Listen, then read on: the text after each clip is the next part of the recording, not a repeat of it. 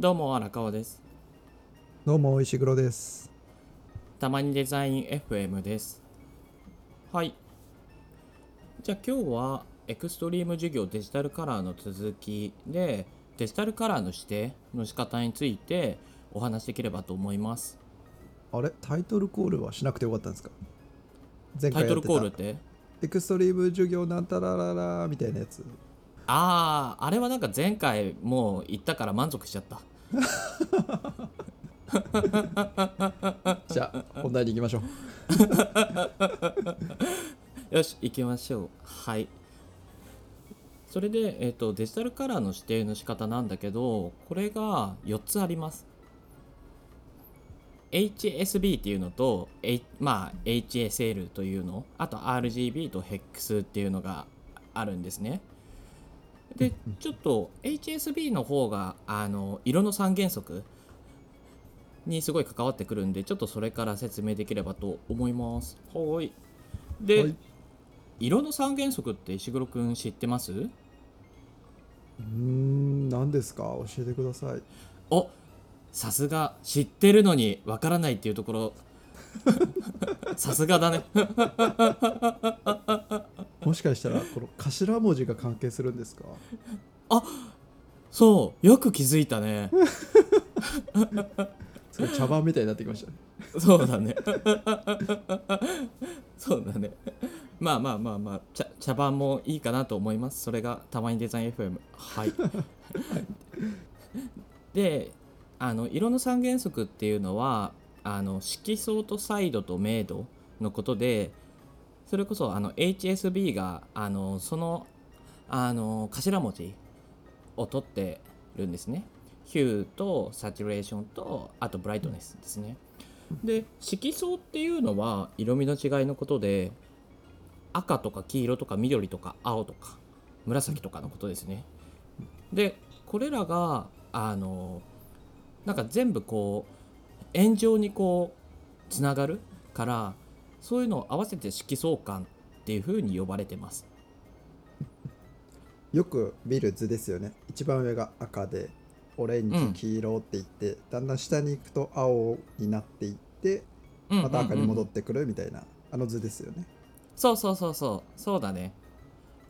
なのでそのフォトショップとかスケッチとかでのその色の指定もあの円状になってるからこれもあの角度あの0から360までであの指定する感じになりますね。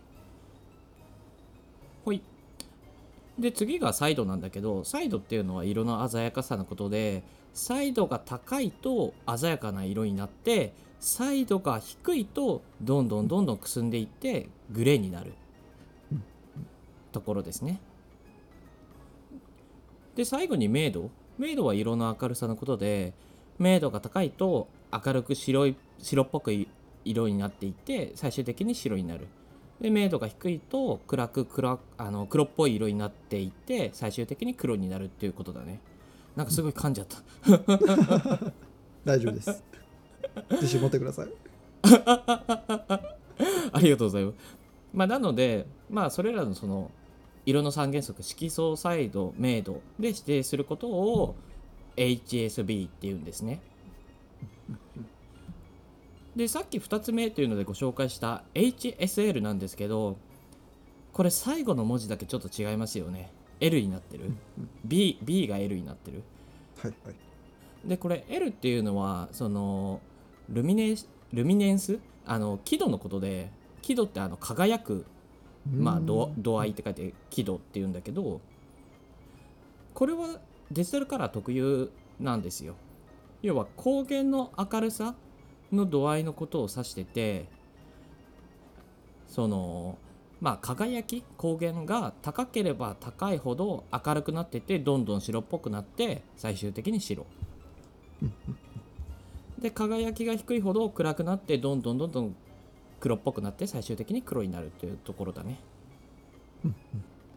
でこれ明度と何が違うんだっていうとあの輝度っていうのはその色にどのくらい光が使われているかという度合いなんでなんだろうなんか例えば同じ黄色でもその輝度だとその輝きが結構その使われている。輝輝きが使われてるって言い方ちょっとあれだ だから結構明度よりも結構高い数値になりがち？うんうんなるほど。なところがあるんですね。まあ、なのでなんだろうな。HSB と HSL の違いってなんかあんまりない。それぐらいなんだけどまあどっちを使うのかっていうのはうーん悩ましいところだね。まあちょっと後で説明しますね。ありがとうございます。ちなみに輝度はあれですよね。輝く度数ですかね。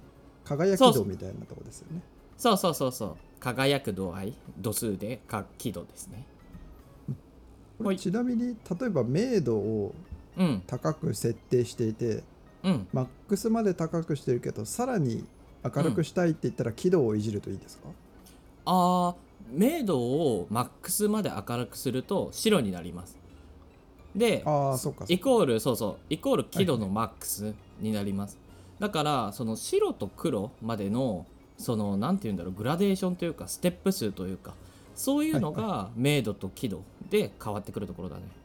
うんうんなるほどなるですですですで次に RGB なんだけど RGB はさっきも言った通り、まあ、さっきっていうか前回も言った通りレッドとグリーンとブルーの数値ですね。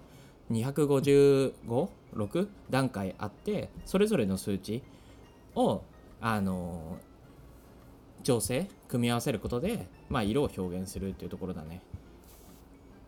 おなじみですねこれは。そうだねおなじみ。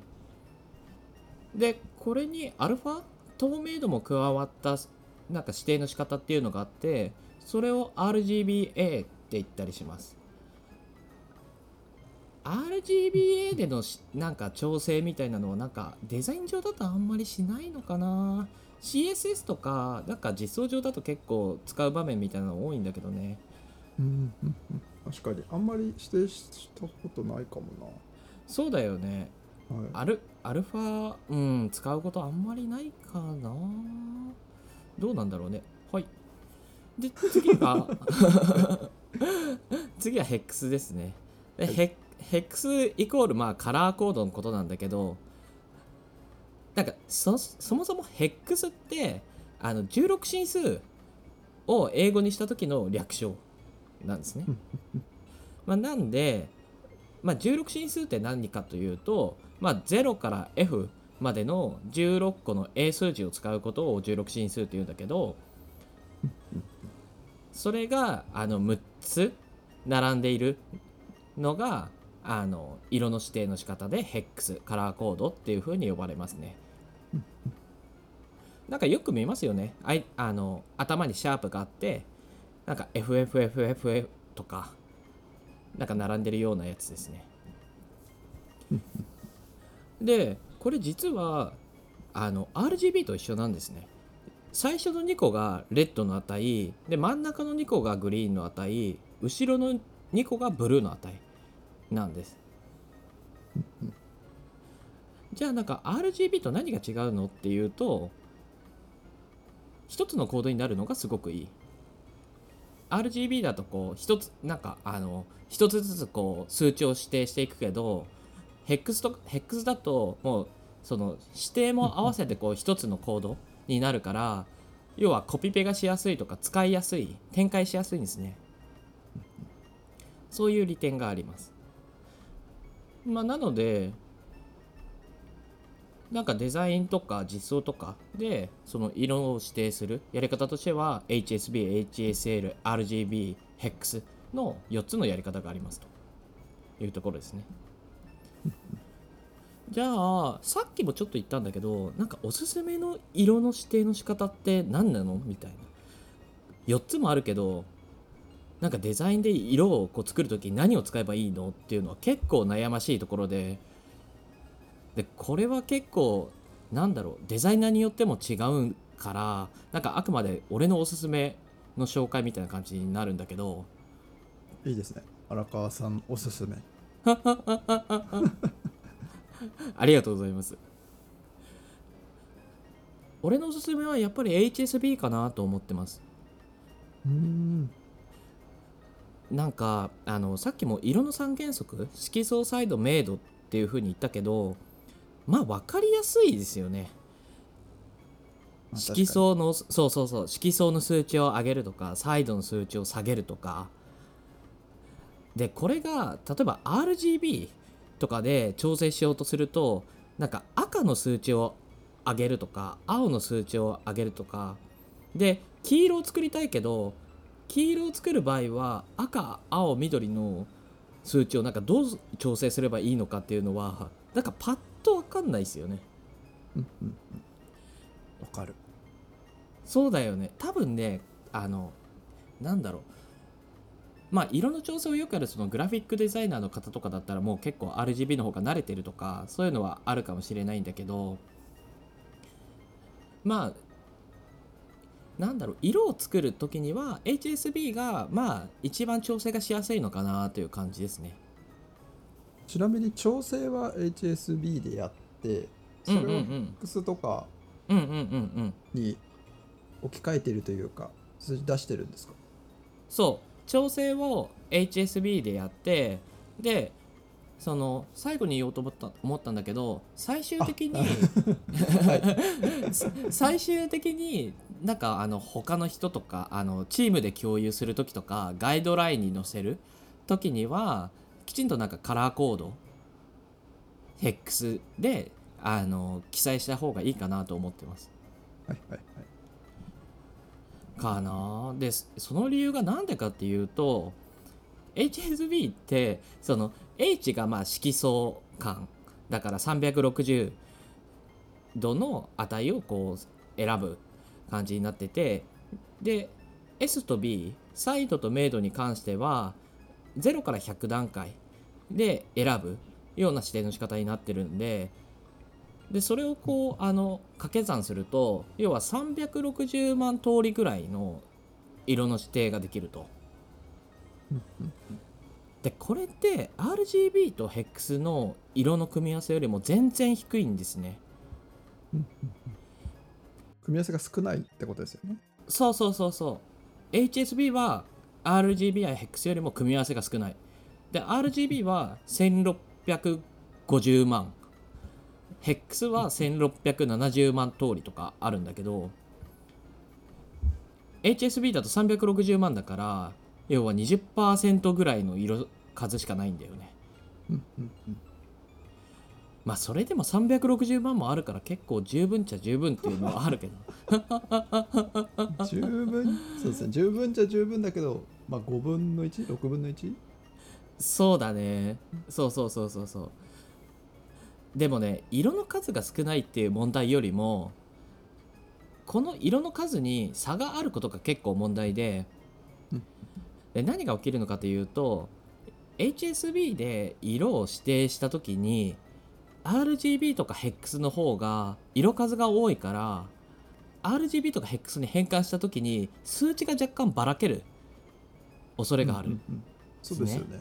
そうそうそうそう。さっきの質問の意図は割とここでちょっとばらけるというか再度また調整しなきゃいけなくなりそうだよなって思ったんですよね。単純にさっきあの20%ほどの色数しかないっていうからあの HSB がね。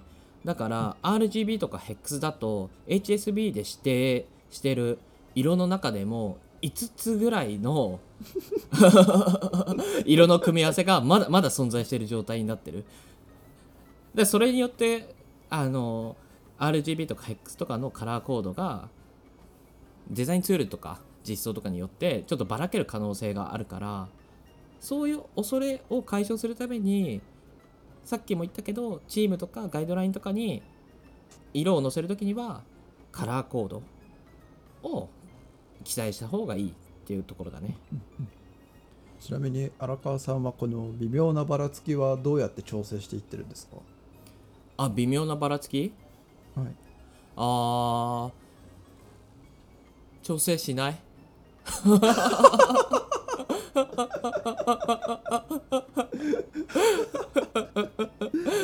えーっとね。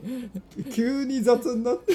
いやこれね実際にやってみるとねわかるかもしれないんだけどあの HSB だけでも360万通りあってその中でもその微妙にこう5つの組み合わせがある状態。でその色の違いってマジで認識できない。だからあの調整しなくてもいいかな。もうここら辺は結構決め打ちでいいかなっていう印象を俺は持ってるかな。まあその中でも、そうカラーコードに変換した時にちょちょっと違うなっていうのだけは微調整するけど確かに結局最後はカラーコードとかにしちゃうんでうん。そこで変な誤差がなければそんなに気にしないでいいよねっていう感じそなんですか、ね、うそうそうそうそう。こう目で見た時の誤差違いみたいなのがなければあのこの5つの組み合わせの中だったらどれを選んでも大丈夫かなという か感じですおか、ね、好みでどうぞみたいな。そうそうそう。えでも本当に誤差なんでなんか大丈夫だと思う。かな。でちなみにあの HSL もおすすめです。でも HSL はその輝きの度合いっていう風にさっき言ってたけどあの輝くのってそのデジタル上ディスプレイの中だけのカラーになるんでその指定した色をその印刷物とかディスプレイ以外にも使うよっていうのであれば HSL じゃない方がいいかなとは思いますね。うん、なるほどなるほどっていう感じかな。なんであのデジタルカラーの指定の仕方一つだけ取っても4つパターンがあるしで何で調整するのかっていうのも、まあ、今おすすめは言ったけど人によってとかあの制作物によって結構バラバラだと思うんでなんか自分の中でこれがいいっていうのを見つけることができるといいのかなと思いますね。じゃあ次はあの色を使う上での注意点についてお話しできればと思います。はい。